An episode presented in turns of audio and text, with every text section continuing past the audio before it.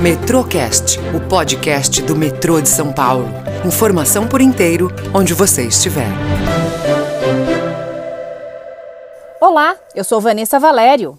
E eu sou Macedo Júnior. Vamos trazer agora os destaques do metrô no último mês. Fique conosco e saiba quais foram os principais assuntos da companhia. No Dia Mundial Sem Carro, Metrô divulga seus benefícios ambientais e sociais. O material mostrou que o metrô emite 20 vezes menos gases do efeito estufa que um automóvel a gasolina. Ao longo de todo o ano de 2020, o funcionamento do metrô evitou a emissão de 538 mil toneladas de poluentes. Outra vantagem é que a operação do metrô gera 7 bilhões de reais de economia a São Paulo, com a redução do tempo de viagem das pessoas, do consumo de combustível e diminuição de acidentes.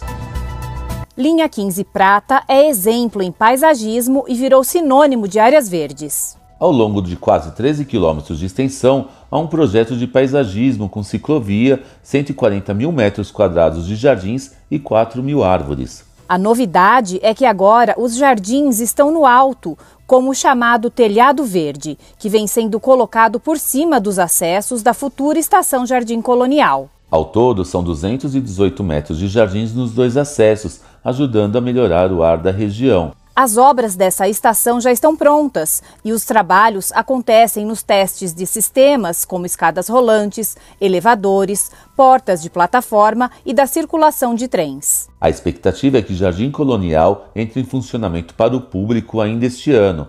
Ela terá capacidade para atender a mais de 40 mil passageiros por dia.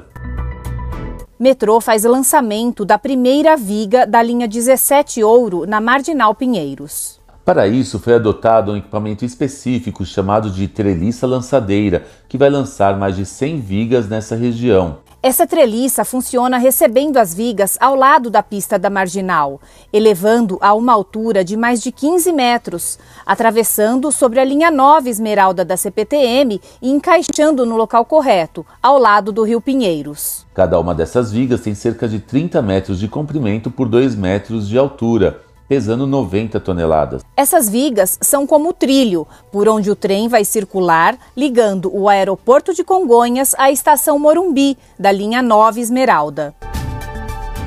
Metrô arrecada mais de 2 milhões de reais em leilão de materiais inservíveis. Foi o segundo leilão de inservíveis e materiais sucateados realizado online pelo Metrô de São Paulo. A venda foi feita em setembro e arrecadou precisamente 2 milhões e 120 mil reais. Além da arrecadação financeira, o leilão ajuda a dar uma boa destinação a esses materiais, já que não serviam mais para o metrô, mas que podem ter utilidade para outras empresas. Um dos itens que mais chamou a atenção foi uma caminhonete F1000 a gasolina, do ano de 1998. O veículo foi arrematado pelo preço de R$ 21.500.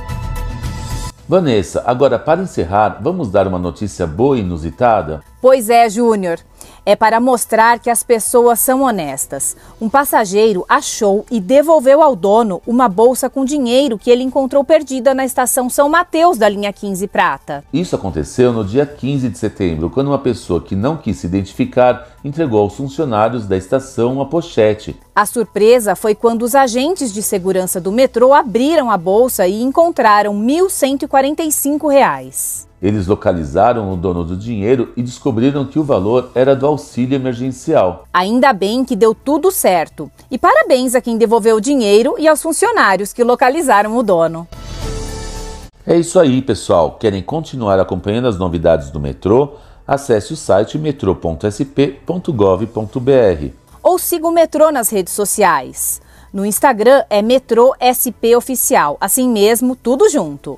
No Facebook é metrosp. Já no Twitter, vocês nos acham procurando por arroba metrosp underline oficial. É isso mesmo, tudo junto. Até o nosso próximo boletim, pessoal. Até lá. Metrocast, o podcast do metrô de São Paulo. Informação por inteiro, onde você estiver.